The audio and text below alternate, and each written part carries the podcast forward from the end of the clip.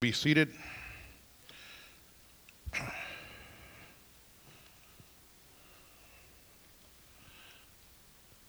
The title of my message is from a movie on the waterfront. Uh, I think it won a number of Academy Awards years ago. But it's called I Could Have Been a Contender. Anybody remember that? Uh, when Marlon Brando's sitting there and looking young like me, it's not a time to laugh. It's, it's, it's serious, it's a heart attack, you know. Uh, and he's looking back in a sense at his career and sort of like, you know, some of you that became drug addicts, what have you, and you maybe you could have played third base with the Los Angeles Dodgers, but you didn't get to. Thank you for not laughing. Hallelujah. Uh, And you look back and you said, man, I could have, I could have, I could have made it. I could have, I could have played in the bigs. I could have done this, that, and the other. Well, he was thinking he was a boxer.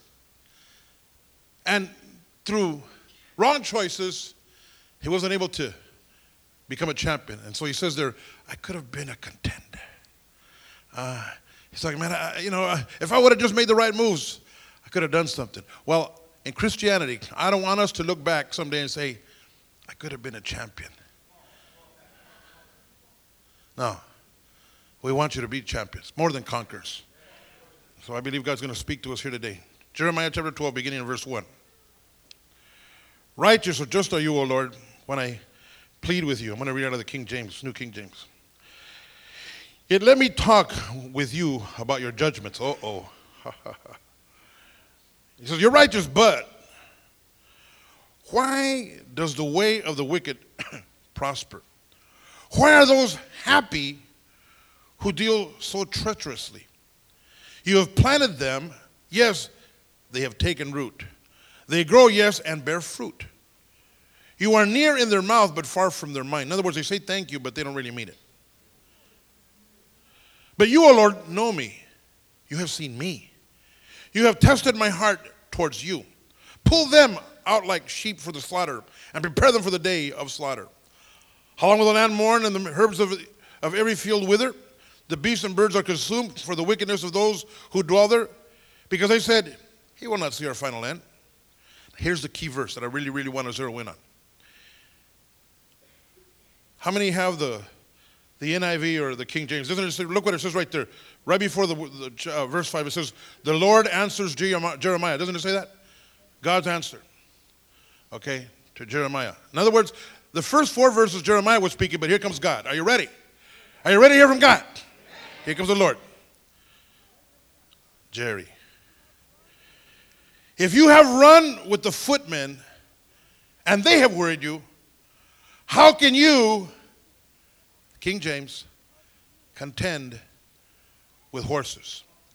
And if in the land of peace, the valleys, in which you trusted, they worried you, then how will you do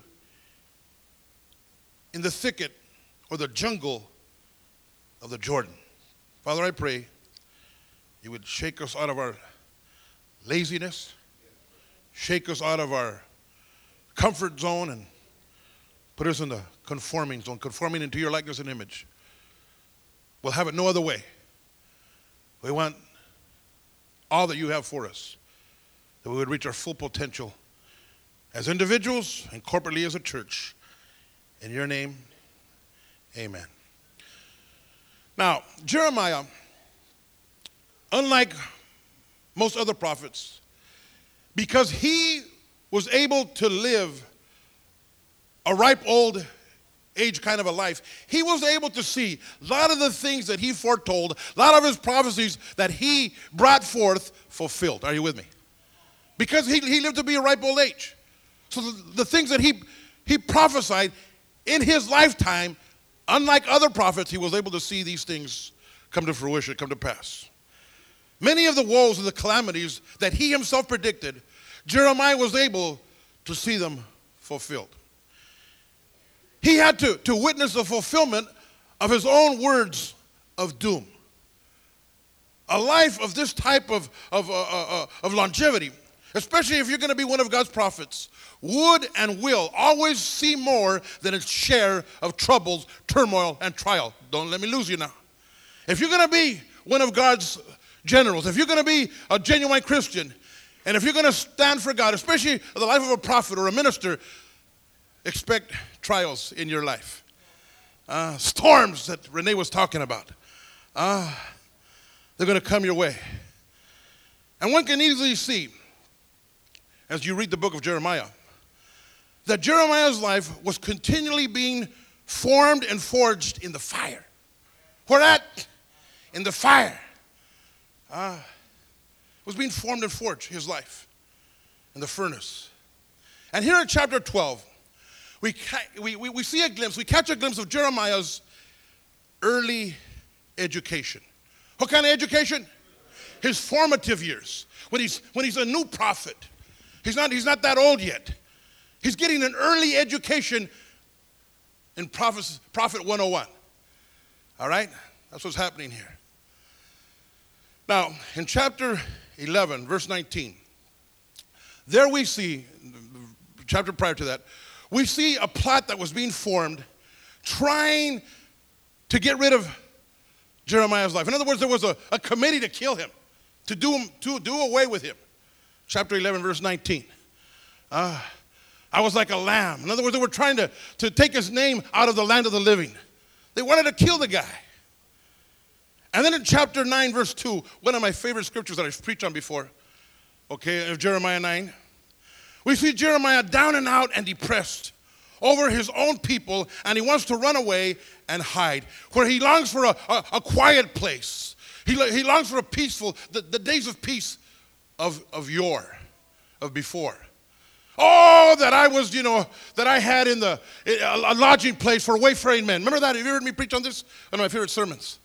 In other words, he's tired of being in, the, in a caravan. These guys used to be on caravans. He, he says, man, I, I want to quit doing all this kind of work for God. If I just had a, a, a lodging place for wayfaring men. In other words, if I just ran a rehab home, hallelujah, I don't want to be a pastor no more. That's really what it's saying. Uh, I, I, I know how to run a home. And let me tell you something. Sometimes I thought I've been tempted like that. You know.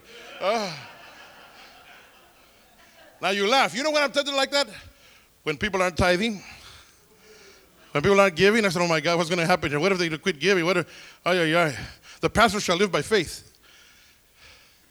That's what I said, I, I know I can, I ain't going to get out of ministry. I know I can run a hall. Ah, are you with me? Hallelujah. Well, we'll see when we count the money at the end of the, I'm just kidding. Uh, let's go on. Uh, but have you ever been there? I, I just snitch on my battle self. I've been there before. When Jer, like Jeremiah, we just want to, you know, sort of stop doing what we were doing before. With Jeremiah, he was learning the price of ministry at its highest, highest levels. He was a prophet, okay? That's what he was learning, the price of ministry at the, its highest capacity. Where and when loneliness and rejection uh, are more than commonplace, uh, but they come with the job. Loneliness, trials, they come with the job of a prophet. Jeremiah was learning the prophets are not just that popular. Sometimes Christians aren't either. Uh, I'm, I'm speaking about a prophet here this morning, but hey, Christianity's not all that popular all the time too. You're going to go to church. Uh, see, if you're going to sign up for Prophet one oh one, expect a shortage of everything. Classrooms, students, teachers, uh, materials. There's a shortage on that. Not everybody wants to be a prophet. Jeremiah was learning to stand up against the strongest of criticisms and the staunchest of opposition. Because that was going to happen to a man of God, a prophet of God, a Christian. You're going to have to face strong criticism. There you go again, holier than God. You're going to church. Oh. Uh, oh, you don't drink no more. Excuse me. Uh, they don't like that. He's going to get you. Jeremiah had to learn not only to be without friends, but to watch as former friends became foes. I like that one. I'm going to say it again. Jeremiah had to learn not only to be without friends, but have his former friends now become his foes. Uh, who do you think you are? They were turning. on him. Talk about trials. This was walk about trials, not talk about trials. See, experiences like this either make a man or they mar a man. Hmm? They either make you or they mar you, especially prophets. I mean, this girl, Elizabeth Smart, she's marred for life. No choice of her own. She didn't choose Prophet one oh one school. She didn't choose to be abducted. She didn't choose to be kidnapped. But her life is marred for life. Some of you were watching maybe Patty Hearst when she was talking, and she's been thirty years past when she got kidnapped, uh, and she's still marred for life. Uh, but in Christianity and prophets, if you're going to be a prophet as well, a man of God, a minister, uh, experiences like this, when they're criticizing you, when you got to come against the flow, when you got to stand up against the wiles of the enemy, they're either going to make you or going to break you. Uh, see, when someone is subjected to the troubles and trials given to a prophet or a prophet in training, those experiences come with the temptation that came to Job. Let me read that again. When you're training to be a Christian, when you're training to be a prophet, that training comes with the very same temptation that came to Job. Why don't you just curse God and die? Forget about it. Uh, it's not worth it. Everybody talking about you. All these things coming against you. Uh, just curse God and die.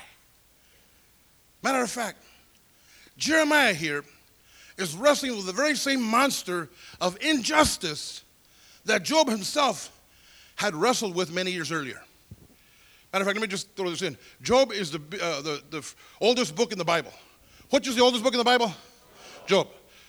So Jeremiah here, now he's wrestling with the same monster. It's a monster called injustice. That's what he says in the first four verses. It's, it's not right. Why do the wicked prosper? How come this is happening? And I'm not doing nothing. And I'm tithing. Uh, and I'm giving. And I'm, man, I'm sacrificing. And how come they? Look at, look at Donald Trump. Uh, Ted Turner. And all these guys. My neighbor. Turn to, turn to Job chapter three. Let me show you something. I want to show you that he's wrestling with the very same monster of injustice Jeremiah is, that Job, another prophet, years earlier had wrestled with as well. Job chapter three, do you have it? Verse three and four. A lot of verses here in chapter three. If you've ever been to funerals, sometimes I preach on this. Some of the funerals that I, that I preach at, I like to use this chapter a lot. Verse three. May the day perish in which I was born, and the night in which it was said, a male child is born or conceived. May that day be darkness. May God above not seek it, nor the light shine upon it. Verse ten. Because it did not shut up the doors of my mother's womb, nor hide sorrow from my eyes. Verse eleven. Why did I not die at birth? Why did I not perish? Verse twelve, why? Verse sixteen, why? Verse twenty, why? Verse twenty-three, why? Verse twenty-six ends, I am not at ease, nor am I quiet. I have no rest, for trouble comes. He's feeling, Job is feeling the very same way Jeremiah would feel many years later. Why, why, why? Why didn't I die when I was, why did I have to go through all this madness? Why couldn't I have just been, you know, something else? Why does trouble always come my way? Why am I not, am I not at peace and at ease? Mm. Job and Jeremiah were cut out of the same mold, the mold of a prophet, of a minister, of a Christian. In reading these verses, we can see that Jeremiah had his Job cut out for him. I'll wait a little bit here for you. Uh, see, both Job and Jeremiah, they rise up to call out the seeming injustices of their day. That's what they do. They stand up and they come against injustice. They're prophets. They wouldn't be good prophets if they didn't. I mean, in other words, what are the prophets supposed to do? Prophesy. Against what? Injustice. Uh, so they both stand up and say, that's not right. Why, why, why? I don't get it. Yet Jeremiah pleads. They seem to fall on, on, on, on the ground. They seem to fall unnoticed and unheard, the pleas of Jeremiah. His travail seems of no avail. Do you hear what I said? His prayer, his travail seems of no avail. In other words, I'm praying to God, but he's not listening. It looks as if he's kicking against the pricks, where thorns have wounded many a prophet's feet before him, and later on, other prophets as well. Did you hear what I said? He's kicking against the pricks, where other prophets have been wounded before as well, like Paul would later on, years later. Yet, my friend, in Jeremiah's troubling condition, he remains steadfast. He doesn't lose his equilibrium, because he never loses his sight of God. Now, let's examine his plight and his plea. They're in chapters twelve, verses one through five. Go back to Jeremiah twelve, and let's look at what he does there in verses one through five. See, right from the very beginning, in verse one, Jeremiah realizes and he recognizes that though the world is wrecked with injustice, God himself remains just and righteous. Because look what he says in verse one. Righteous are you, O Lord. In other words, he says the, the, the world is not righteous, and all, there's madness and, and all kinds of sadness and all that stuff going on. But God, you're still just. So he establishes, now God, I'm going to, you know, you, but you're still strong. You're still righteous. You're still just. You're still powerful. You're still on the throne. But, he says in verse two, uh, yet he continues there in verse one, yet I want to talk to you about justice. You're just, but I want to talk to you about justice. Then he proceeds to ask a few questions, just like Job had before him. Why do the wicked prosper? Uh, why, do they, why are they successful? Uh, see, he, he begins to plead his case. Uh, he says, why do their businesses grow? Why do their profits multiply? Why are they rich? And I'm so poor, he says. How come they're prospering? How come they're profiting? And I'm the prophet. They profit and I'm the prophet. Ah, uh, he says, I long for you. I, I want you. Yet I remain poor. Why is that, God? How come? I can't understand that, God. Could you please answer me why? See, but I believe Jeremiah is making more of a statement to God than a question. Uh, I don't think he's so much concerned so much about the prosperity of the wicked as much he is about the poverty of Jeremiah. I really do think that. I think he's more concerned about his poverty than their richness uh, and their prosperity. See, Jeremiah's whys are more about him than about the wicked. He really wants to know why, if he's doing God's will, why does he have to go through all the suffering and difficult times? Whether or not. Now that all brings me to the brunt of my sermon. God's answer to Jeremiah's complaining question is very odd and very eye-opening. I'm going to repeat that again. The answer God gives to Jeremiah's complaint, to Jeremiah's question, is, is really odd. But sometimes we have an odd God. Uh,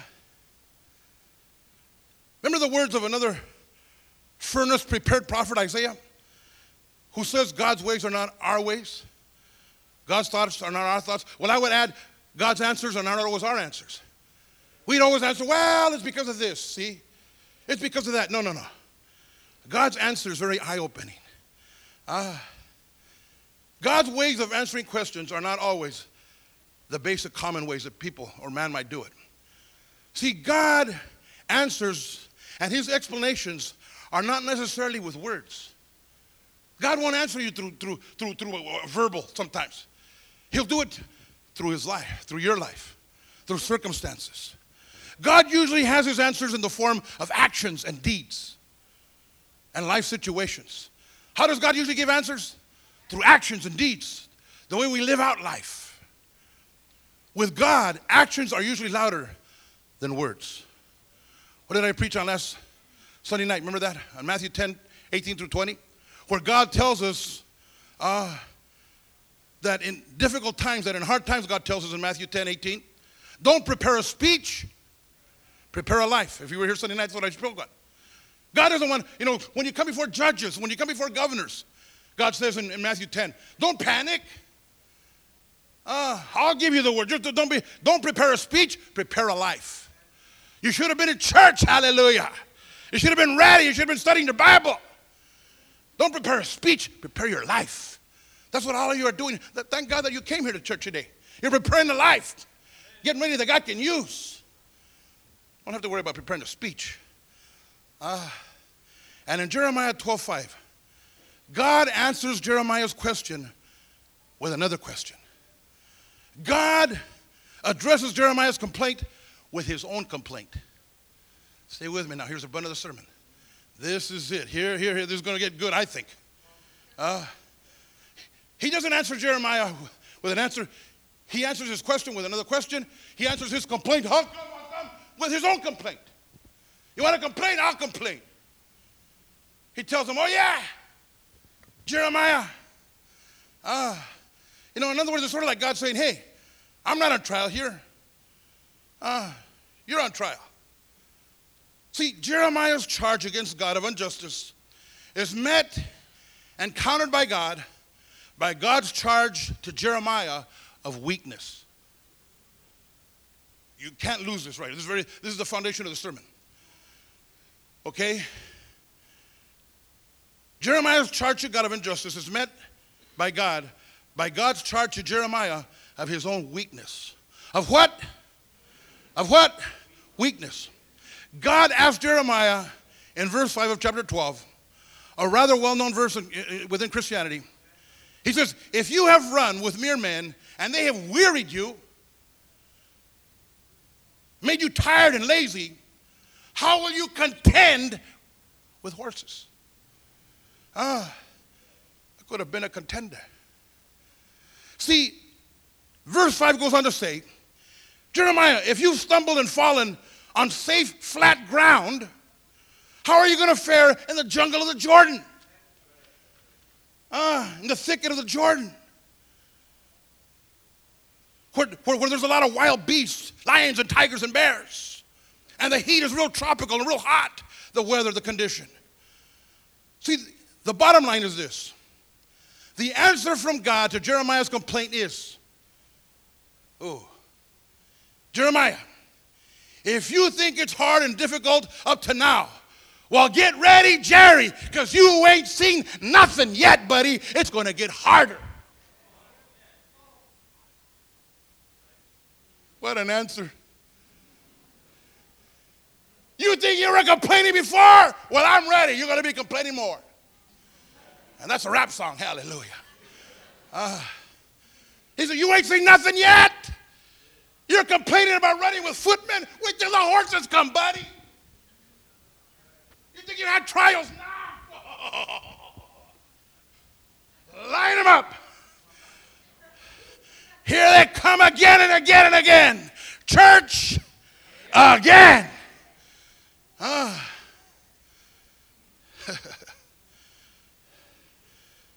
When the horses come, ah. That's what he's telling him here. It's going to get harder yet. You've only been running with footmen. Well, here come the horses. And when the horses come, then you really know what tired and weary is. That's what he's telling him. You don't know what tired is. Wait till the horses come. Wait till you get to the jungle. Then you can talk about danger.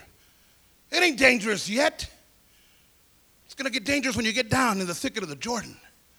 Now, church, let me ask you. Does that seem like a hard, harsh answer coming from God to Jeremiah? Yes, it does.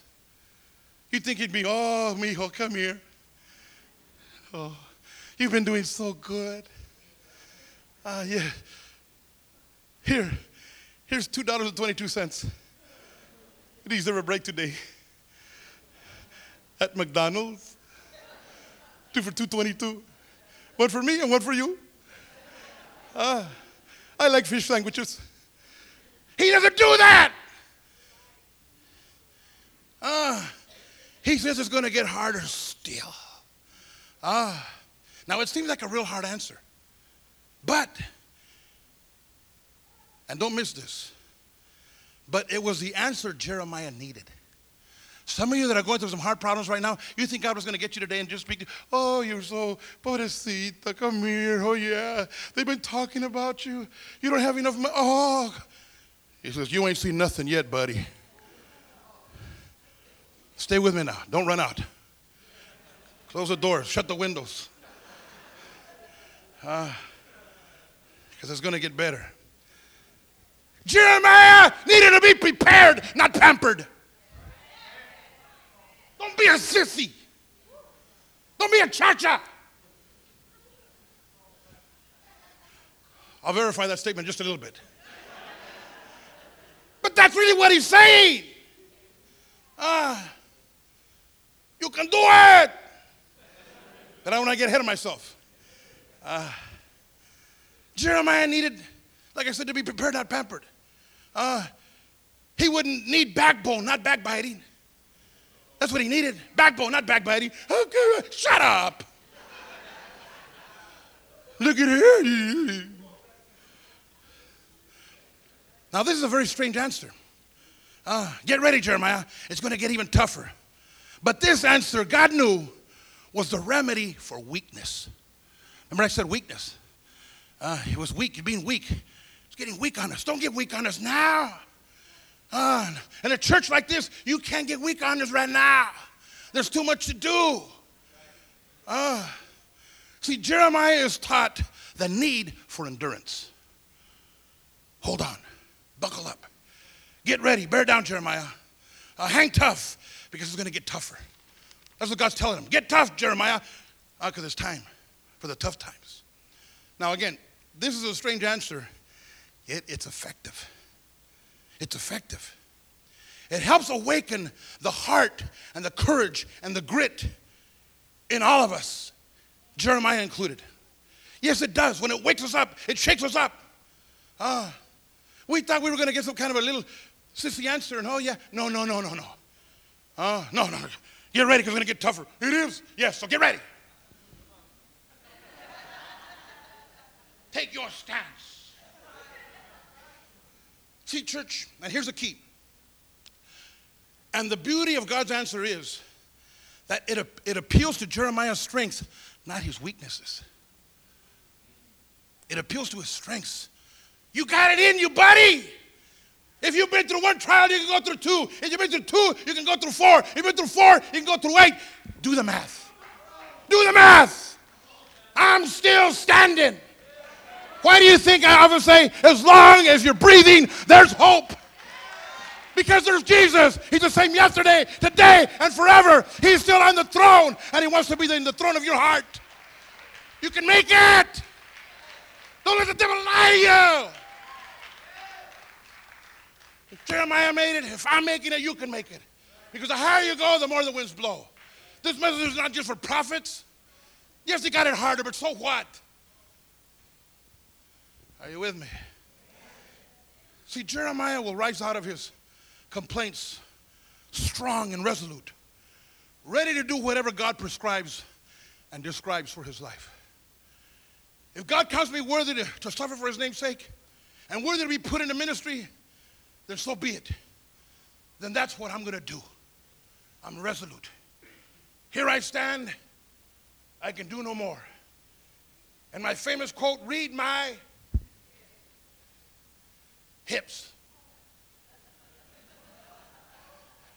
I didn't back down on the world. I'm going to back down here either, buddy. I'm more powerful now.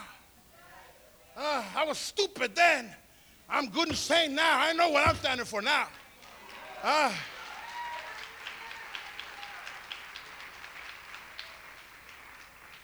I'm going to do it. Uh, see, by God's grace, Jeremiah will fight and go off and contend with horses and with the dangers of the jungle by the grace of God. This, my friend, was the result in Jeremiah. And it was the right and required result that God was looking for. God didn't want him to run. God was looking for a strong result from him. The proof is in the pudding. And Jeremiah says, I'm, I'm going to do it. That's what God was looking for. He was calling upon the chivalry inside Jeremiah, as God calls on the chivalry inside you, when you don't back down against the enemy or the trials and temptations that he throws your ways.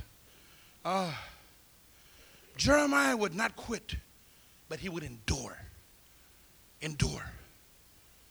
See, nothing of real worth and accomplishment can happen or occur without this type of attitude put into action. An attitude becoming an action. Like I've said before, Rosa Parks, uh, The civil rights movement, again, did not begin with Martin Luther King. It began with a woman who had this attitude put into action.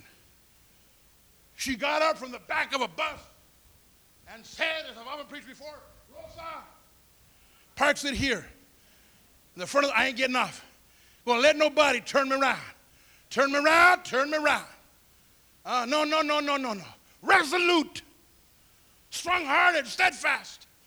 Martin Luther, the Protestant movement began, began with him, ninety-seven theses that he, that he put up against the, the door of the Catholic Church. It says, listen, these ninety-seven things need to be changed. The Pope said, listen, change your mind and we'll reinstate you as a priest. He said, I ain't changing it. Read my hands. Read those ninety-seven things that need to be changed. They wouldn't do it, so he started the Protestant movement. Ah, resolute of heart. See, it is a spirit recognized by its ability to suffer, to sacrifice, to endure, or to die even. And sometimes harder still than dying, not to die, but to keep living. Oh, God. Gotta say that again. To me, this is this, this, this good. It, you recognize this spirit in a person's life, in his willingness to suffer, to go through hard times. What keeps him ticking? What keeps her coming back Sunday after Sunday, Wednesdays and Sunday nights? Uh, what keeps her living for God? What keeps him going on? It's a spirit that's easily recognized because it's willing to suffer and endure. Even to die, and even harder than dying sometimes, is to keep living. Because sometimes we don't want to keep on. My God, look at this. I got this. I got that. It's so terrible. Man, it's not easy. But you got to keep it. You got to keep, keep it on. Uh, even in the tough times. Uh, very vital and important. It is a spirit that's found in any battle that's worth fighting for. Brave heart. Uh, anything of value, you got to pay a price, as I've quoted before. Anything of value. See, my friend, this type of Christianity is what God's church has been built on. Did you hear what I said? This type of Christianity, this type of gumption, this type of faith is what the early church was built on. In its ability to endure. Endure hardness as a good soldier of Jesus Christ. By soldiers ready to die daily, to run with footmen, then contend with horses. Turn to Philippians chapter one, verse twenty-seven through thirty. Philippians one, beginning in verse twenty-seven.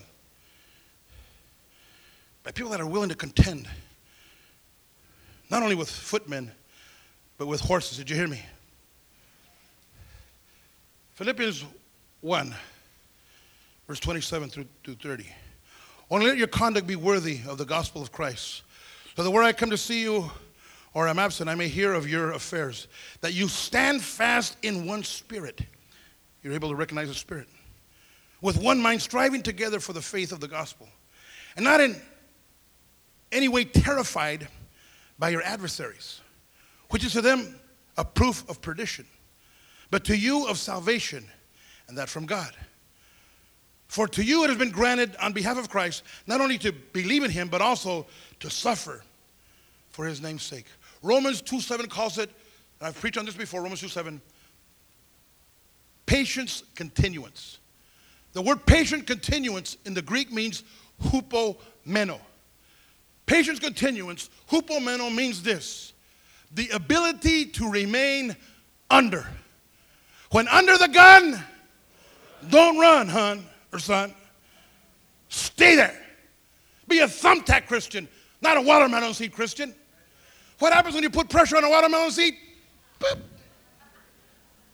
Go to any picnic, you'll find, boop. But what happens when you put pressure on a genuine thumbtack prophet or Christian? He stands harder. Sticks harder. This is all you can do to me, devil. Well, bring it on. See, this type of endurance is exhibited Sunday after Sunday by you and I, as you keep coming. Sometimes I wonder, are they going to be here this Sunday? God, let me just tell you, I salute you. I love you people. I love this church. I love when you exhibit this endurance. A lot of you, I know your trials. If I was God, let's go on. Thank God I'm not. Uh, that's why I always say, thank God for God. You notice I didn't say thank God for Steve. No, no, no, no, no, no, no, no. Okay. And I'm a pretty patient guy. But sometimes, how many times have you been in the home?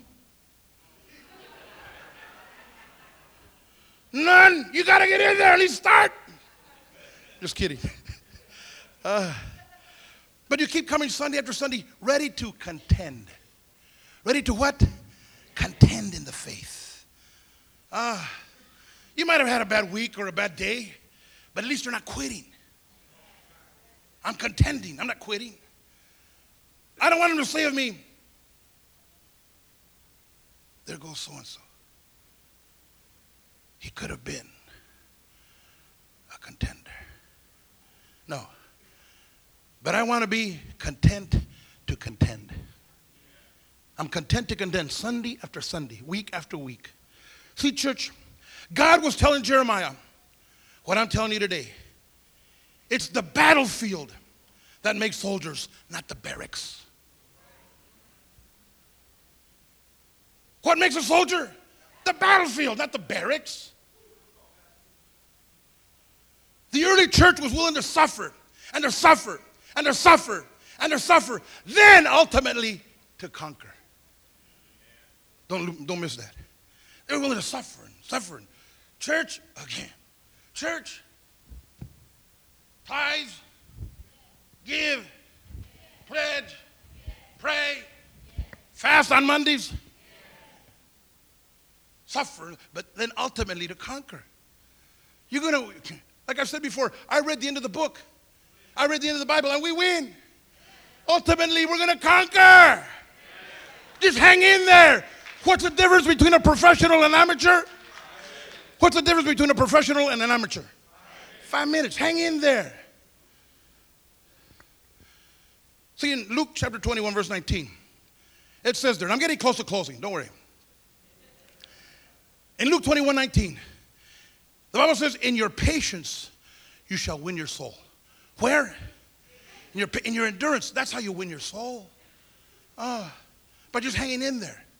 See, Christ is saying that patience and endurance uh, is far more powerful of a weapon than violence. Patience and endurance is more powerful of a weapon than violence. Uh, you can, you can use it on the enemy. I'm still here, devil. Yes, this might have happened. Yeah, but look at me. I'm sitting in church on a Sunday morning. I'm still here. Ah. Because even if you lose everything else, by patience, you're going to win the most important thing, your soul. That's what it's all about. Romans chapter two talks about that. Patience continues. It's all about salvation. He that endures till the end ah, shall be saved. So what will it be this morning for you and I? Shall we keep on complaining or shall we just keep on? Uh, shall we get tired of running with footmen and falling on the flatlands? Or shall we get ready to contend with horses and the dangers of Jordan? God knows the answer to that question. We don't need, we don't need to be babied and, and pampered. We need to be prepared. We need some iron in our blood. We need to be told, get up and get on, Victory Outreach Hayward, because uh, it's not going to get any easier. That's what we need. It's not going to get any easier. It's going to get harder. Some of you might not like this. You're going to go, oh my God, it's hard to be a Christian. Yeah. Yeah. But Ma didn't raise no sissies. Pa don't raise no sisters. He doesn't. Especially in a ministry like this. We got things to do. Uh, show some grit. Show some heart. Show your strength. Because you've done it before, you can do it again. This is a church that's well known for that. Every time we've had it done, we're not going to pick up offerings, but let me just mention that. I want to really scare you. But you know that sometimes we've had to pick up offerings that, in the early days, we'd have a Sunday night service, maybe sixty-four people in the church. This is a small crowd. And then they, when we were going to dismiss in prayer, and they would bring me up a note. Some of you heard this, but this is the truth. They'd bring me up a note. If we don't pick up two thousand three hundred seventy-five dollars and thirteen cents, we may not be here next week. And I'd say, sing it again. Sing it again. And we'd be there again next week, because people would always come through. The call to courage, courageousness and chivalry. That'll always get you to, to stand up and fight if you need be. Huh? Christianity is not, I repeat, it's not for the weary and the faint-hearted. It's not for, for the weary Christianity. Christianity is a commitment that lasts forever. How long? That's what Christianity is. If you're going to get involved in this, it's, it's forever. It's a commitment. There's no crying in Christianity. Unless you're being dedicated, you know, that's a different story. Uh, but once you get away, there's no crying in base, I mean, Christianity. Mama didn't tell me it's going to be like this. Well, read your Bible. Listen to sermons like this. Uh, there's no complaining, prophets, in Christianity. Listen up, my friend. If God sends you, you and I, or Jeremiah, out to contend with horses in the jungles of the Jordan, then that means that he believes in us. Uh, he, he believes we can do it. Besides, my friend, we're not going at it alone. See, God is not going to send us to places where we cannot stand and be tempted above which we can bear. He's not going to send us out someplace that we can't do it. We can't bear to contend it. So, so Victory Outreach, I say to you, go run with the horses. Go contend with the lions. You can do it. If it were not so, he would have told us so. So let's go to the jungles of the Jordan, where walls need to be knocked down, my friend, where parking lots have to be put up, where sprinkler systems have to be put on top of us, uh, where tithes have to be paid weekly, my friend, where planters are going to be picked up every now and again. Go to the jungle of the Jordan. Go contend with horses, because we can do it. We can do it. Out of the inner cities of this planet are going to come people like you and I, resolute to go to Poland, to go where God will send us, a people that we're not a people to hold our head up high, high. To God be the glory. Look what he did.